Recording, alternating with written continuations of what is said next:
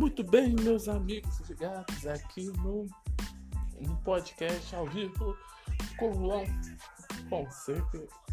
É, vamos comentar a vitória do Corinthians para cima do São Caetano.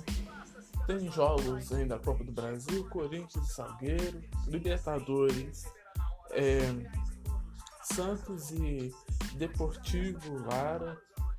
E lógico, vamos falar também da situação atual do Covid na nossa cidade, em Murié, em toda a região.